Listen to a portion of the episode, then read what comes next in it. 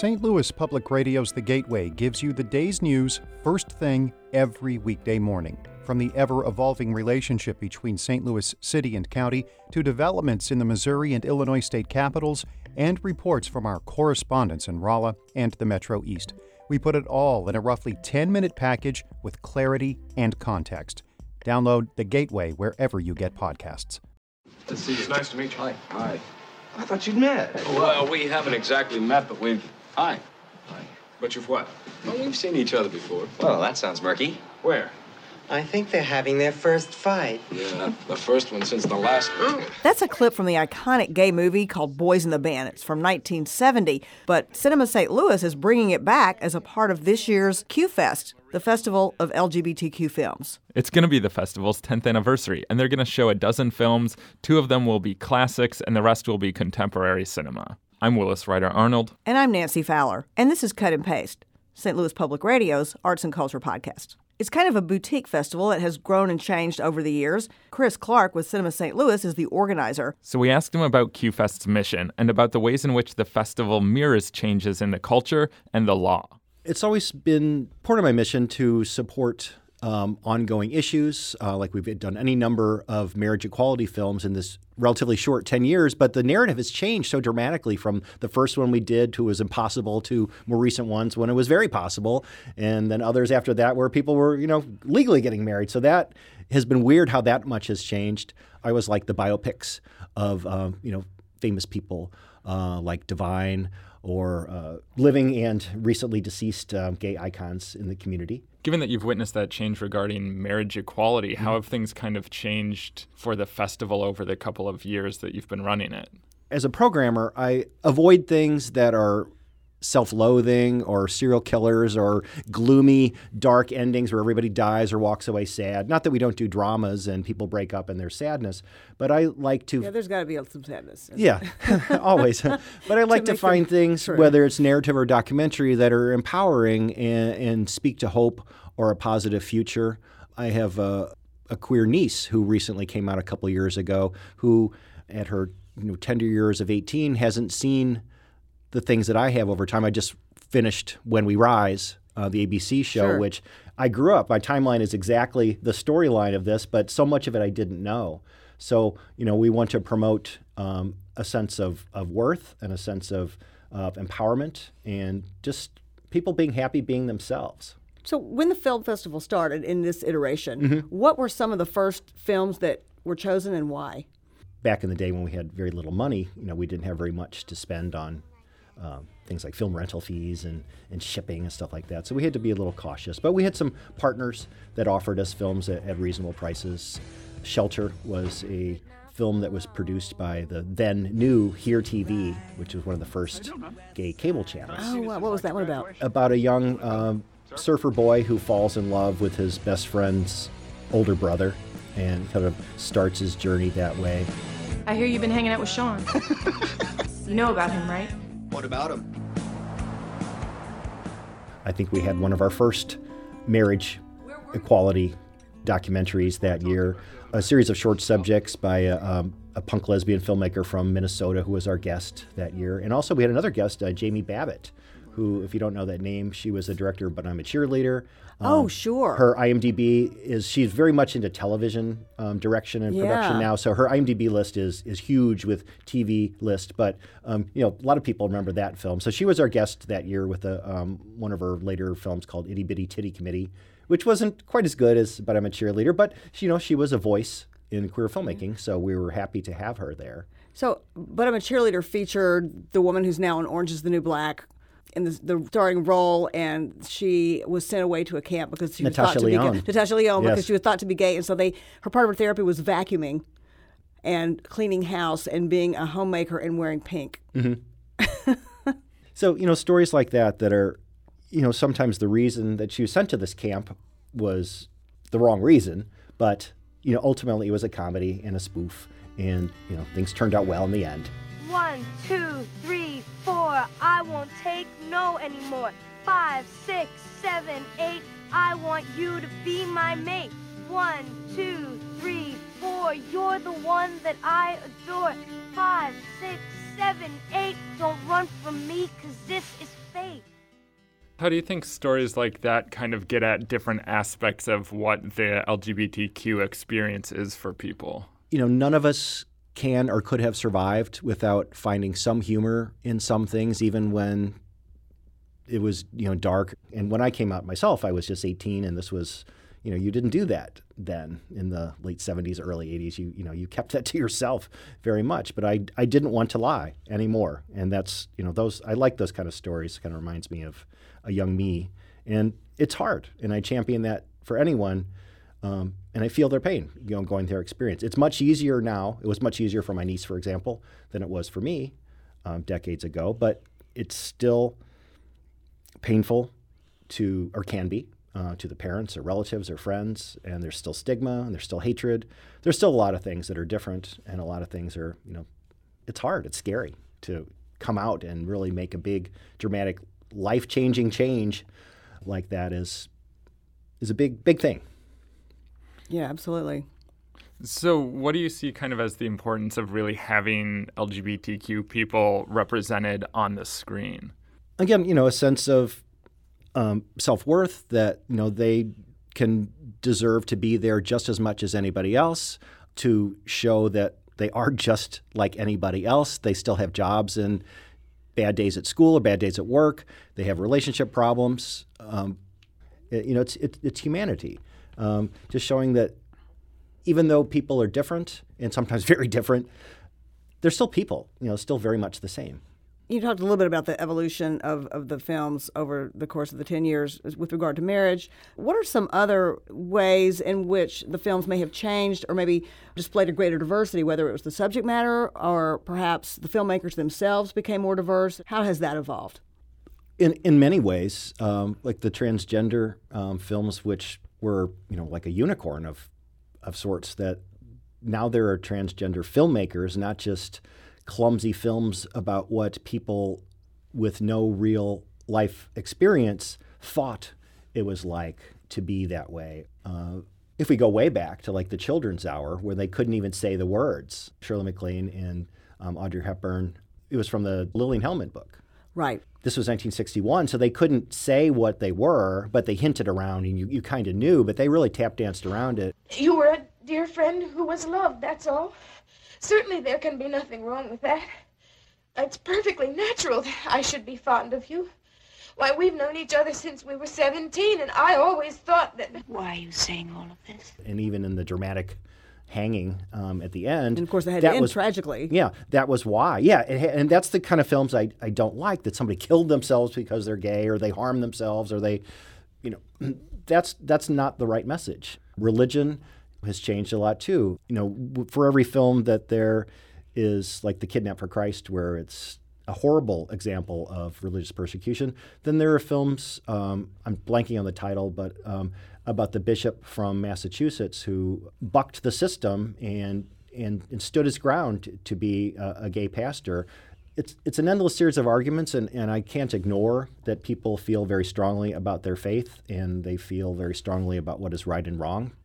There are um, more people in the community that are, are feel freer to express their faith and, and stay in the faith and and more regardless of the faith. Yeah, and more religions have become whether it's Muslims or Judaism or anything. There are more religions that have become more open uh, about the topic too, where you know, it seems like it's much more open and welcoming across across the, the religious spectrum.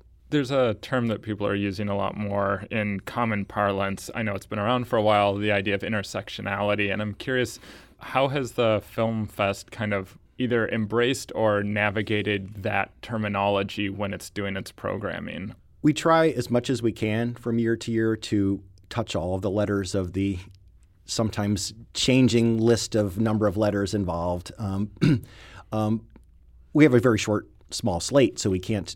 There's only like 12 or 15 films each year, so we can't do everything. But we try to um, touch on diversity. We try to touch on. When you say aspect, diversity, what do you mean? Ethnic, religious, you know, as, as much as possible. Um, you know, this being a very um, black and white city, um, we try to have as much ethnic diversity and show from, you know, uh, not just black and white, but there's, you know, films from we have some international films each year, and sometimes uh, you know Mexican, French, Spanish. We try to show a world perspective um, as well. Um, intersectionality is is tough because there's always people are still people. Either, even if you're same part of the same community, doesn't mean um, as When We Rise uh, show showed us so much that people still fight. Um, even if you're part of the same community, you're still going to have arguments and about directions and purpose. And so it, it, it's always a fascinating dance.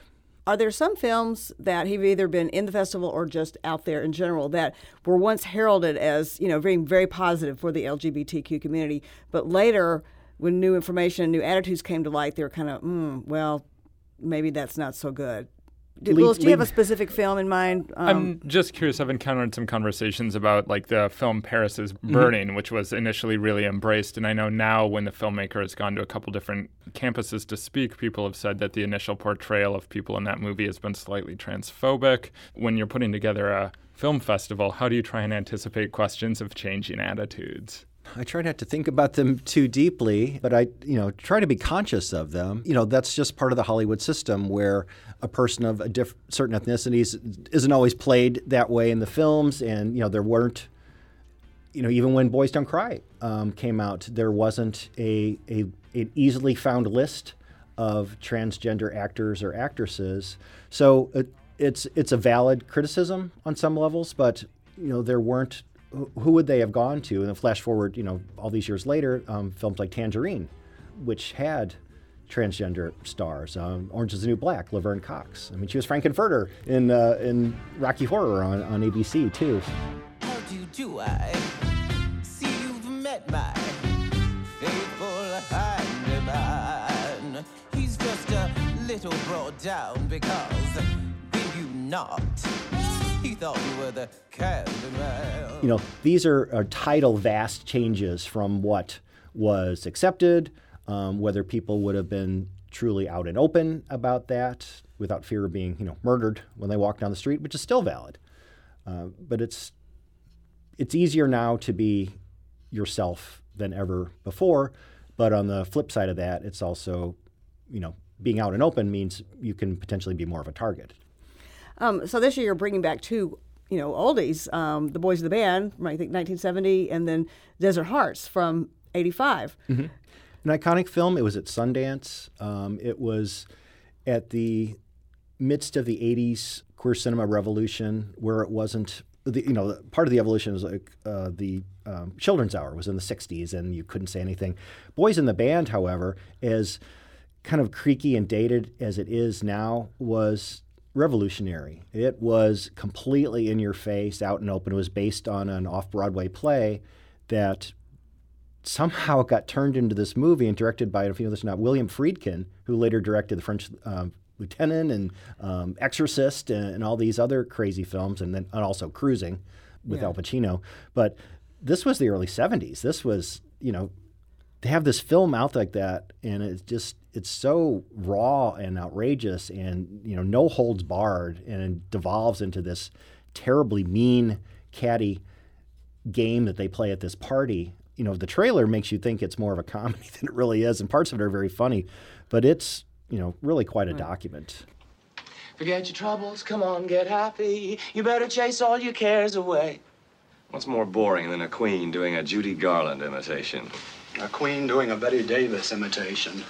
And then what about the classic film Desert Hearts? In the 80s, then, there was this whole, you know, kind of launch of uh, films like uh, Parting Glances and things like that that were, were very out and open and, and weren't hiding anything.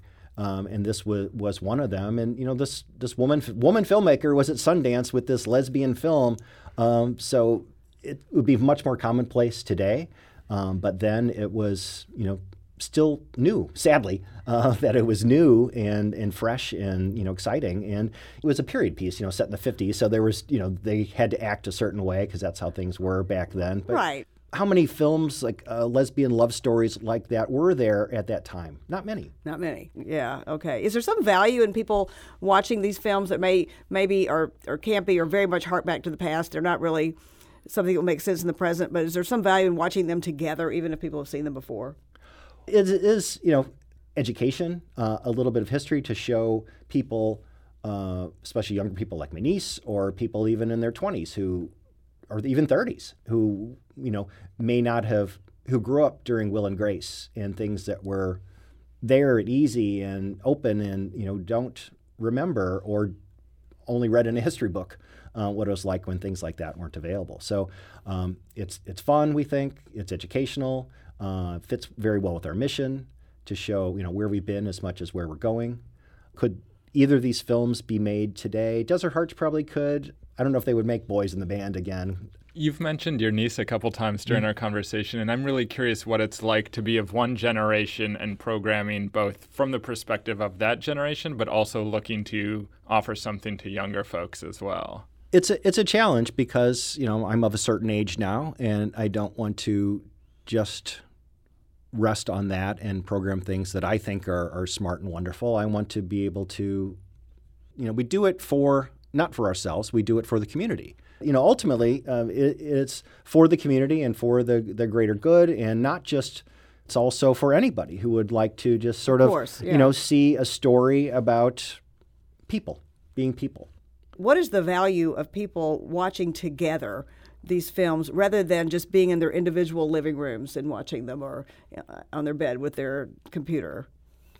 That's the unquantifiable magic of sitting in a darkened theater with your peers. But during past Q Fest, you know, it is special that most of the audience is themselves part of the gay community. That you can watch these stories and enjoy together as a group and not worry about anyone else bothering you or making fun of you. That people are there for the same purpose.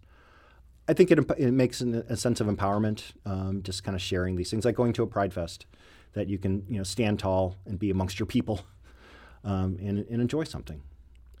You brought up a movie earlier, I Am Divine, as one that you particularly enjoy. I'm curious why you gravitate to that or what you find really captivating about that film or any others that are on the slate this year. Divine is just this larger than life, fat, weird drag queen that you know was such a big John Waters star and internationally recognizable and unwittingly became a kind of a passive activist. People like to laugh at sex, people like to laugh at dirty things, and people love to be shocked, I think. You make my nips get hard. So that's my job to get out there and shock them. People saw him just enjoying his life. People felt that they could be more of themselves. They didn't have to be model pretty or picture perfect, that he just loved being life and loved being himself so much that it, it, it encouraged other people to let them freak flags fly, so to speak, and, and, and be themselves. It's a lesser place without um, somebody like Divine's just huge energy and, and, life force just being out there. You know, I, I, I sobbed a little bit when Divine passed away. Is there anything else you'd want to make as a recommendation before we wrap this up to people who might be coming to QFest for their first time and might be looking for a few specific films to see? You don't have to be gay for one thing. You don't have to be anybody but yourself. They don't check that at the door. No, they don't check to the door. You know, as long as you have your thirteen dollars or ten dollars if you're a student, then you know, please come enjoy these films. And like I said, you know, a bunch of times they're mostly entertaining. Some of them have stars, and like our opening night film, Love Song, is uh, Jena Malone and Riley Keough as a you know tender, dramatic love story, and a lot of it's just plain fun. There's a really nice, uplifting documentary called Real Boy about a 19 year old female to male transgender boy who wants to be a rock star and is a, actually a very good singer and, and guitar player who is struggling to get his first surgery um, to have his breast removed. And his mother was quasi supportive, but you know comes along throughout the course of the film. So it's just an empowering, uplifting look at somebody who just stuck to their guns and, and struggled a little bit, but but made a change. Oh, and also I've forgotten about this: um, the Untold Tales of Armistead Maupin, a documentary about the beloved writer of all the Tales of the City books. It's just a nice to see, you know, from his roots in a very conservative Southern South Carolina family to you know his big move out to San Francisco and how he, you know, wrote these tales and uh, has touched so many lives across across the land and across the world. That was Chris Clark. He's the artistic director at Cinema St. Louis. That's the presenter of the Q Fest, which is the festival of LGBTQ films. As we mentioned earlier, it's a boutique film festival, which means that attendance is roughly about 400 people on average, and a high is about 750. But it actually pays for itself. One reason why is because groups like AARP in St. Louis buy out entire screenings, like they did this year for Desert Hearts. And all the screenings this year are at Zack Performance Space, which is new in the Grand Center area. Individual tickets are $13, with the exception of a few shows that are sponsored and free to the public. The festival continues through April 2nd. This is Cut and Paste, St. Louis Public Radio's Arts and Culture podcast, produced by Stephanie Lecci and Willis Ryder Arnold. And Nancy Fowler, with help from our editor David Casares.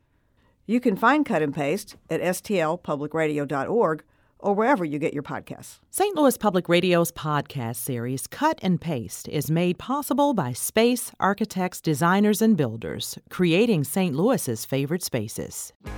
If you have a smart speaker, you have access to the entire world of NPR and St. Louis Public Radio.